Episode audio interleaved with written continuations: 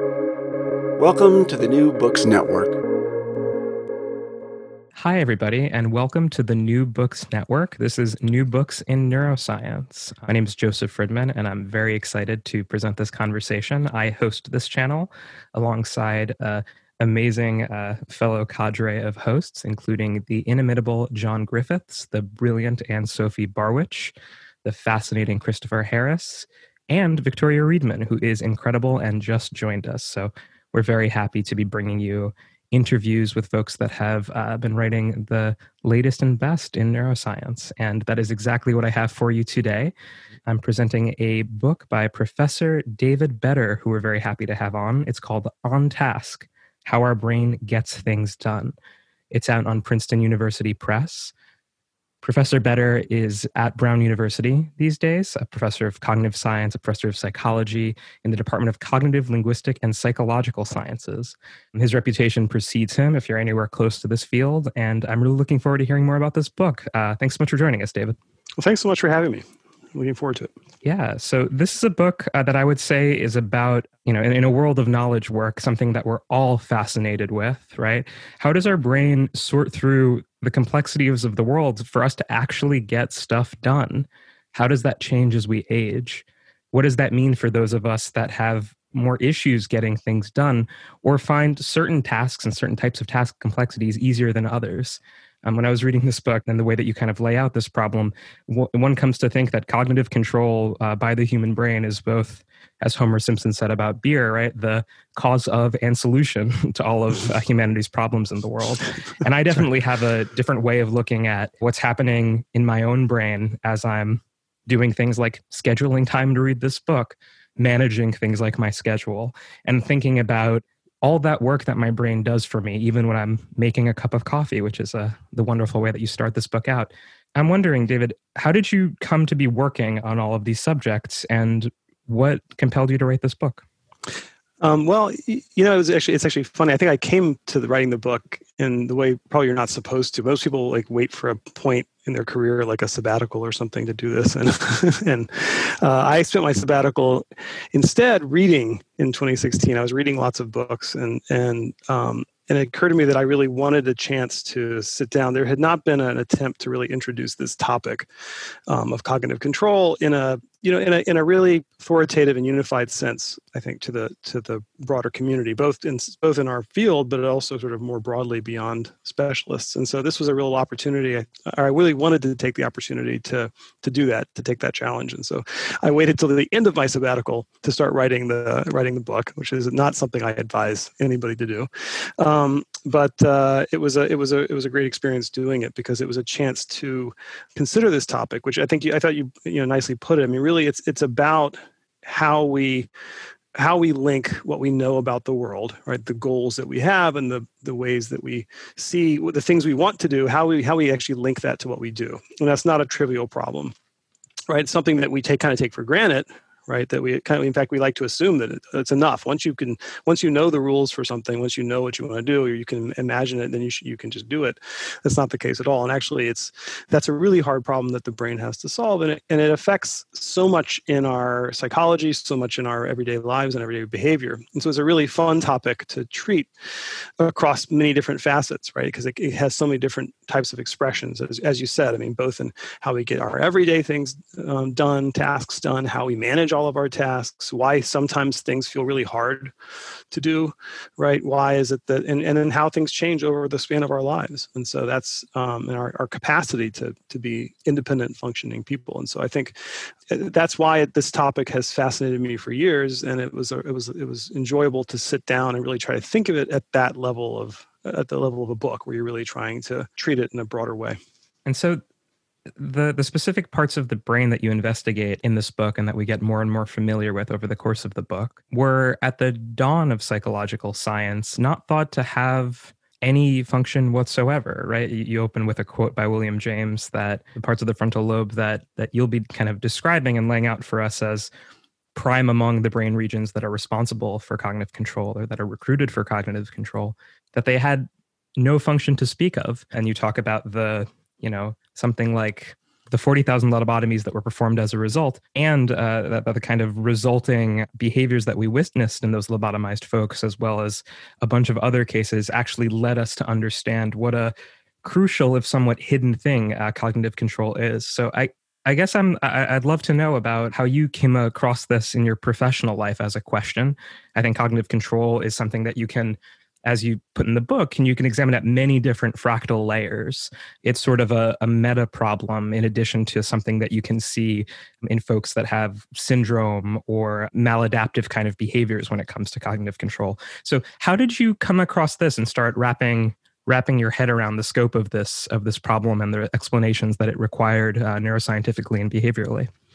I mean, I think that I mean, I think you're you're exactly right that you know the frontal lobes in general, right, and and the, the prefrontal cortex in particular have long been a puzzle, right. I mean, that's been the funny thing is that people often think of the prefrontal cortex. I think in popular press and, and in a lot of its uh, the way you'll see it used in just everyday people refer to, to that as a brain structure in everyday talking, it, it's sort of the, it's like the seat of intelligence, right? It's like if you if you that's the spot where all at all uh, where the executive lives, and it must be you know at the basis of everything that makes us you know um, able to make decisions and and plan and be intelligent and so forth. And so, given all the stuff that we attribute to the to the prefrontal cortex, I actually think it was sort of it's it's surprising to to know that for so many years people thought it didn't really have much function. And it wasn't because they didn't know about things like planning and intelligence. In fact they they also thought that this uh, early on like in the late 19th century people thought that this was the seat of intelligence. But they just found it from all these from patients and from uh, who had stroke or brain damage to that part of the brain or from um, animal experiments where they would um, uh, surgically uh, uh, damage that part of the brain that the they, they didn't really find that the effects were very subtle right? And the kinds of laboratory tasks that were, were being done you really couldn't find much of a much of a deficit. And so i mean to put in context what you were you know citing regarding the lobotomy it wasn't simply that it was considered functionalist, and so that led to the lobotomy. It was more that we didn't really have a way and this is interesting from a scientific perspective. You know science depends on a um, every observation we make, every measurement is is theory laden. Um, we think, and, and so when we when we want to we can be observing things and not really considering them as scientists because we, we lack the way to think about them. And executive function or cognitive control is, is a great example of that. So the kinds of cases that um, we were looking at in the in the early 20th century and, and so forth, it was uh, it was just there wasn't a way to to understand the the problem right? Because it was it wasn't expressing in the way we were testing it. Um, and so it was uh, i think that did sort of lay a, a, groundwork for thinking. In fact there were there were reports like donald hebb for instance reported a case of a patient who improved after damage to the frontal lobe. I think there was there was um, there, it was sort of a, a, world in which it wasn't clear what the, the loss would be, right? The loss of, of the prefrontal cortex, but it was clearly unknown what the function was. And so I think the um, what made it interesting to me to study, right, is that um, we, I mean, we now know, and since the since the 1960s and forward, cognitive psychologists started recognizing that there were these functions that you need in order to uh, have any agent control itself and that's really interesting to me because it's um, that's sort of at the base of what our our kind of ingenuity as as a human species right? The fact that we can solve these problems we can do things we've never done before.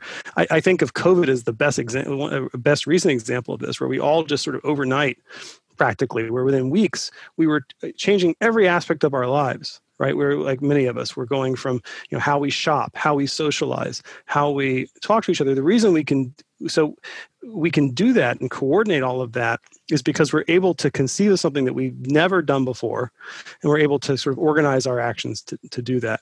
And so that kind of problem right i think when has always interested me right? How is it that we can do that? We can't program yet program an ai to do that. No other species does it in the same scale that humans do.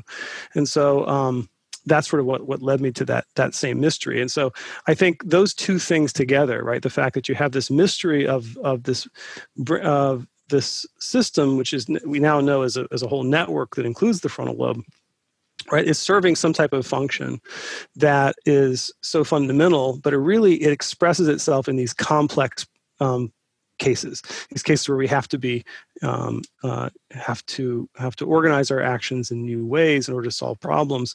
And that and so it feels like that's a place where we can learn a lot. And that's what i think attracted me as a scientist early in my career to the problem yeah, I guess I'm wondering why you think it took until uh, you know the 1960s and the 1970s and this whole kind of cognitive revolutionary moment for psychologists to really take up these ideas of control, which were obviously the seeds of those were planted by folks that were studying computers and agents and automated systems as early as the start of cybernetics, you know, its crystallization in the 40s.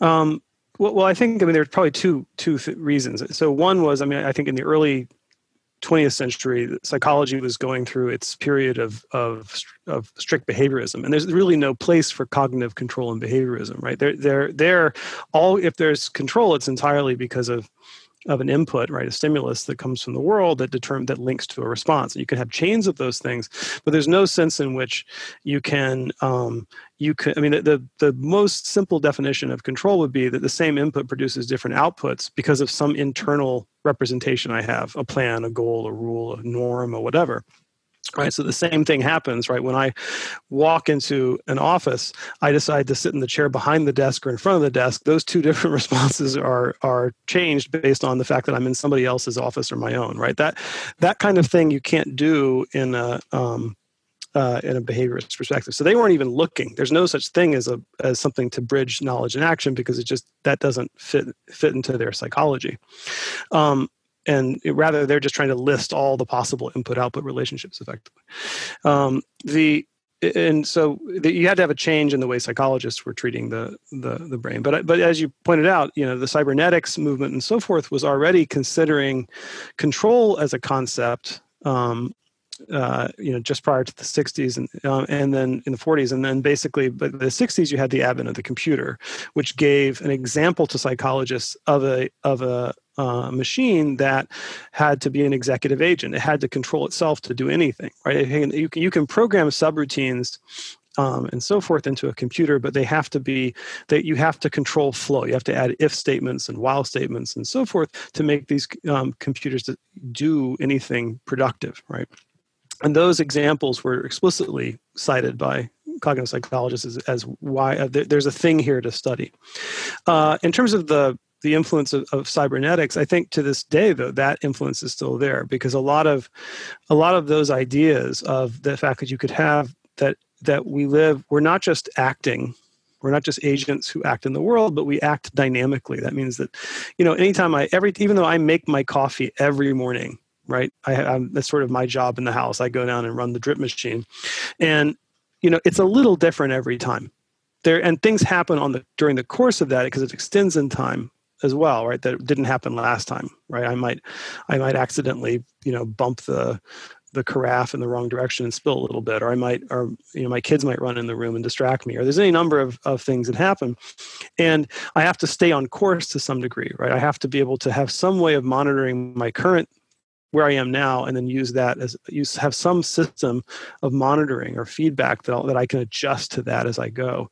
But obviously, it's a hard problem right? It's a harder problem than even just the kind of motor, simple motor control problems that were that were the first that people looked at in that uh, in that domain. Right now, we're talking about sort of task control, right? Which is which is abstract. It's extended over time. It, it comprises of these sort of abstract episodes that un, unfold in time, and so and yet the brain is is, is having to solve a control problem in that environment. And I and I, I think that that in, in fact has really influenced theory for for a number of years, and, and people have different ways of trying to understand that.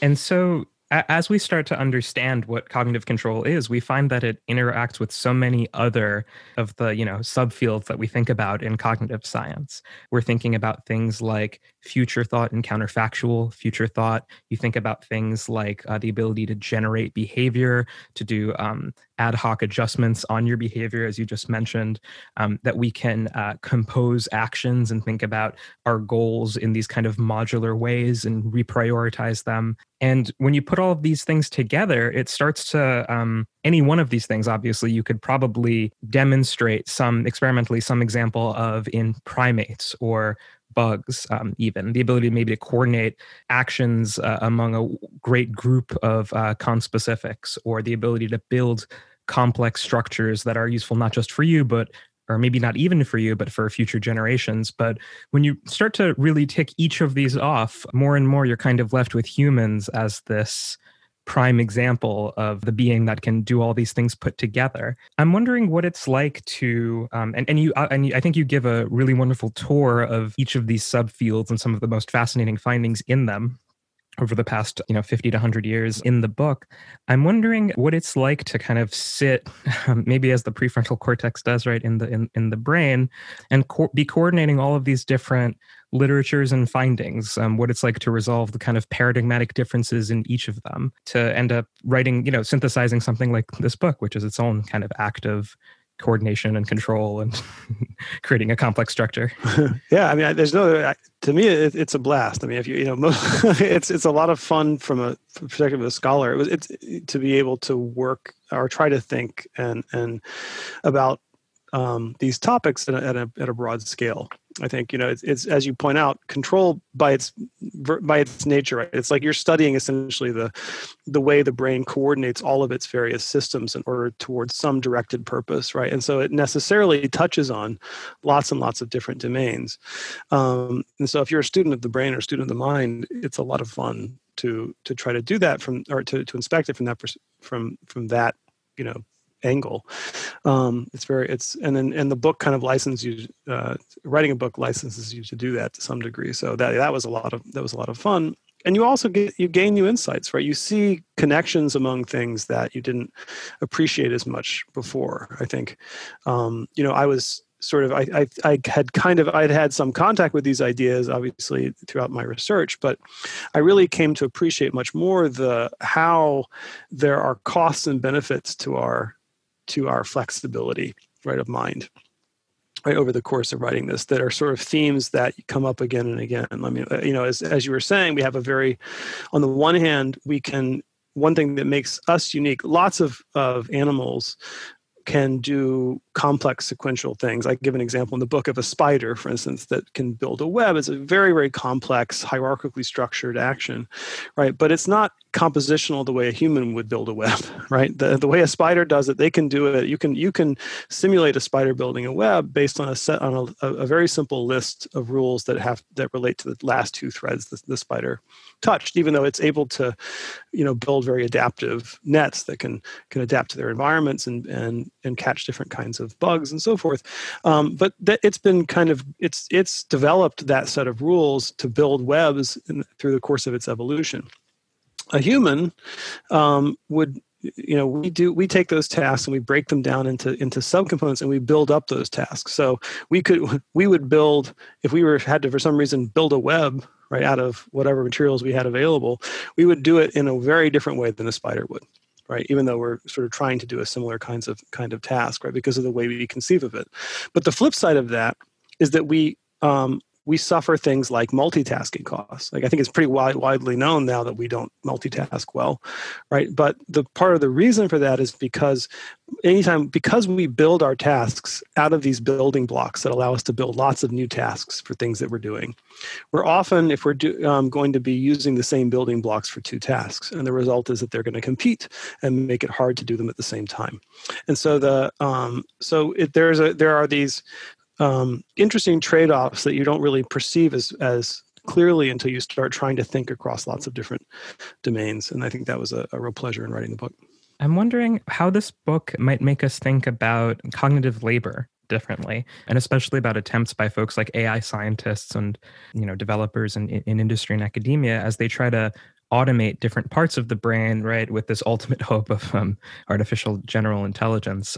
I think you point out wonderfully that the brain is, in some sense, both um, its own servant and master, right? It, it, has to perform labor and manage that labor and benefit from the outcomes of that labor, which really uh, breaks a lot of the dualist ideas that we have about uh, attention as something that happens maybe in the mind and not actually something that's, you know, instantiated by um, all these neuro and electrochemical happenings in our brain. I guess, uh, you know, what should computational scientists, um, computer scientists, uh, and folks working take from uh, these lessons? And how has it made you think differently about, um, you know, the kind of many different streams of self that kind of uh, inhabit each of us? Well, I mean, I, I, you know, the, on the topic of cognitive labor, I mean that that I think has a um, interesting. I, I, haven't actually thought before about the implications that might have for someone who's designing, um, for instance, AI systems and so forth. But it, it, it's it it seems like an interesting question, right? That um, uh, that it came has come out in the last couple years about cognitive labor and cognitive effort has been why do we experience these effort costs right and i think the you know you know it, and so what do i mean by effort cost? so whenever we do something hard or we're thinking about something in a um, that's difficult let's start there in a very general way we we can we often experience a sense of mental effort like that was a hard thing to think about and in fact we know from from experimental work that if you give people the you know freedom to choose tasks if all else is equal right if the reward they get for doing this task is the same they're going to systematically avoid tasks that involve mental effort okay or mental mental labor involve this subjective experience of this being a hard task to do. What's been an open question for a long time though is what is it about a task that makes it effortful right? There's a sort of a circularity in this right as we would say right? Is this task is effortful um, because we avoid it. Why do we avoid it? Because it's effortful. That doesn't that, you haven't learned anything about in that case right? You want to know what is it about a task that makes it that experience effortful?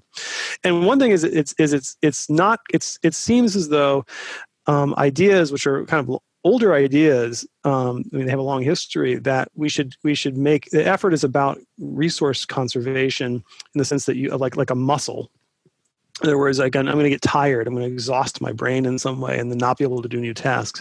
Those haven't really that metaphor hasn't held up well to evidence, right? That you know, so if you think about you know lifting a weight, I can lift a weight um, repeatedly over time. My, my muscle fatigues, and no matter how much I want to lift that weight, I can't lift the weight. Just the muscle will not allow me to lift the weight.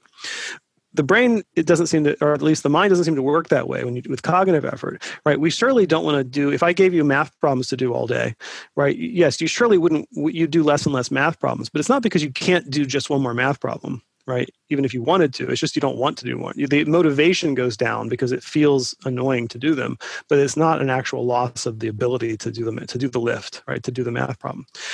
Rather, what it seems is that we penalize tasks that are that soak up that ability to do multiple things at the same time right tasks that are occupying resources that give us these multitasking costs that are using resources that we need for lots of for lots of tasks those are the ones we, we tend to penalize with mental um, mental effort costs. And this is an interesting point. I mean and there's been debate there's debate about that and there's there are other ideas and other interesting hypotheses as well that, that this, this simultaneity one is the one that i entertain the most in the book. But maybe to someone who's designing an artificial system it's interesting to consider that the brain at a broad level the brain has built in ways of penali- of, of identifying costs in doing certain types of things because of their the, the opportunity cost they have on doing other things or other types of other tasks right? And actually has built in a system for, for monitoring and, and sort of making it so that there has to be enough enough incentive to actually do that task right? To do that to take up that resource. Um, and so i think that's a uh, you know an interesting design feature that the mind has and the brain has that um, I don't know how much is considered right now in in, in, I, in AI partly because AIs by uh, are, you know seem to be you could always kind of add more more processors to them right so you know the the the kinds of constraints that we usually think about don't apply but I think they but they would pro- they might suffer if they were a general intelligence from the same kinds of costs that the human brain would. Um, there's a there's a thing you said uh, that said there that I'd love for you to like underline and highlight. We're bad at multitasking, and so I mentioned kind of in my intro that um, you know the reason that some uh, knowledge workers right might want to read a book like this is the same reason that they might want to read a book like say cal newport's deep work right? Everybody or the shallows by nicholas carr or something. Everyone is fascinated with eking out value from their brain from being more productive. And uh, I think in today's world of great external difficulty, right, because of the pandemic, because of economic precarity, because of just the the kind of you know sheer difficulty of uh, managing all of our own personal problems, let alone huge societal problems like you mentioned in the book, climate change. I'm wondering what we might say about the ways that our desires for certain types of living and of, of task doing and how those might conflict with our actual nature and our ability to solve certain problems and do you know engage in certain types of task doing. Yeah i mean multitasking is a very is a clear example of that right? Where i mean we we you, you feel like you should be able to do two things at the same time and therefore make more progress than you would if you did the, each of them by themselves right? But i think it's i mean it's definitely the case that that that it was one of the most widely reproduced findings in in I think psychology is that um, if you try to do two things at the same time, you're going to be wor- not just worse, not just slower, but you're going to be slower than if you had done them like in series, one after the other. Right? You you actually experience more of a, a cost in in your time it takes to do it, and in the quality of the work. Um, and it's and there's there are ways to make that cost a little less but it's never going to be um, better. We just we don't we don't multitask well. Now that that general statement of course there are there are there are things we can multitask right? So we can we can you know walk and chew gum at the same time right? So there are you know an interesting problem though that we address in the book is or address in the book is why is it right? Where do these costs come from right? Why is it why why do they arise? And then what kinds of things affect them right? And so one one one factor that you know definitely impacts our our ability to work productively is how we structure our environment to to help our control system right? You can structure your world to some degree um, to you know give yourself the uh, you know to create to to to support ability to engage in the kind of monitoring and selection and other control processes I described, right, to um, to work on a task. Um, you know, the, none of these things can cure something like multitasking costs, but they can certainly help us be more productive and um, and can help us uh, in terms of of uh, as you say, kind of eking out a little bit of a mind hack in terms of trying to do do um, do a little bit better. Um, you know another example is the way that we the way that we remember. I mean i think one one of the interesting um, i think discussions um, for me about memory ways to think about memory for me is that it, you know we often think of memory as being kind of a, a pretty our human memory as being um, a pretty flawed system right? It's like it, it doesn't rival our computer or our, or our smartphone at all right in terms of its ability to record uh, record information in a way that doesn't get corrupted in time. But if you if you really conceive of how this is a point emphasized in the book right? If you if you that, that human memory probably didn't really evolve to to give us a, a, a record of our past right? Rather it's there for for our ability to generate um, likely um, likely models of of the future, perhaps even right, but certainly likely models of the past as well to inform our behavior. What it's there is it's it's really good at is retrieving things that we need for whatever it is we're doing. And so, as a result, if you want to remember things better, doing them in the context or connecting them to the tasks you're doing will help aid memory as well. And you know, I discussed that to some in, in some detail the book as well. But that's another case where you can sort of under, I think understanding better about our control system and the functions of the brain and the mind helps us first just kind of understand why we are the way we are. Maybe maybe, maybe gaining a little bit of understanding of ourselves is helpful in, in some way. But also that you can you can understand more about how you can help to to support your um, your cognition uh, by structuring the world around you Wonderful. And I'll uh, I'd like to kind of close um, with this chasm um, that this book really um, makes us think about, which is the the difference between knowing something and acting on it, and uh, just how different these two uh, types of relationship to a process are. I'm wondering if you could uh, reflect on that a little bit, and then you say something at the at the end of the book where you know this this this might be this question of whether or not we can act on the things that we we know to be true right about how humanity needs to be able to collectively control our own circumstances lest we suffer kind of massive collective destruction and if you could talk a little bit about why you chose to to, to end the book that way and to extend the problem out to such a intense scale which i think is right on point for something like this well, there well there are a few reasons. One is that I think it, it was a way of emphasizing a point that is very much at the heart of, of cognitive science is that and cognitive neuroscience is that a lot of what the problems the brain confronts are are are computational trade-offs that are going to be experienced by any comparable system. So things like uh, I emphasize dilemmas like uh, stability and flexibility, or um, you know uh, generalizability versus um, versus flexibility and so forth. These are are um, are problems that any, any system is going to face. So one one thing to do is to emphasize that when as a society when we face we want to we also engaged in, in a kind of control right where we we want to uh, we, we're going to face things like um, climate change which are going to drastically affect us right we know we're coming in the future and we we, we want to be able to um, change and, and, and engage in change that will help avoid those kinds of outcomes, that we, we're going to face a similar problem that the brain faces in, in control. And even as in, in individuals, right, we can imagine, we can understand and believe, right, that the, that um, the data that tell us that there's a, that something like climate change is going to happen.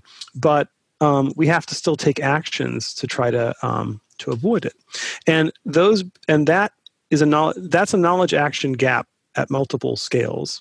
And therefore, it's going to be informed by the kinds of problems we address in the book. And so I, I, try to be concrete in my discussion of that, right, in terms of what are the ways that, what could we learn, right, from the way that the brain controls itself, right, to understand how people and even a society might control itself when confronting something like, like climate change. Um, and it just also, I think, emphasizes another, another point. That was, so that's one reason for doing it. Another reason is I wanted to, um, um, also emphasize the point that you know cognitive control is, I think, um, at the if we didn't have this function, this ability to conceive of a new reality, right, or conceive of a, a set of rules we want to live by that haven't been conceived of by before by, by a human, and yet and can do it can actually get, can can decide we can actually start following those rules.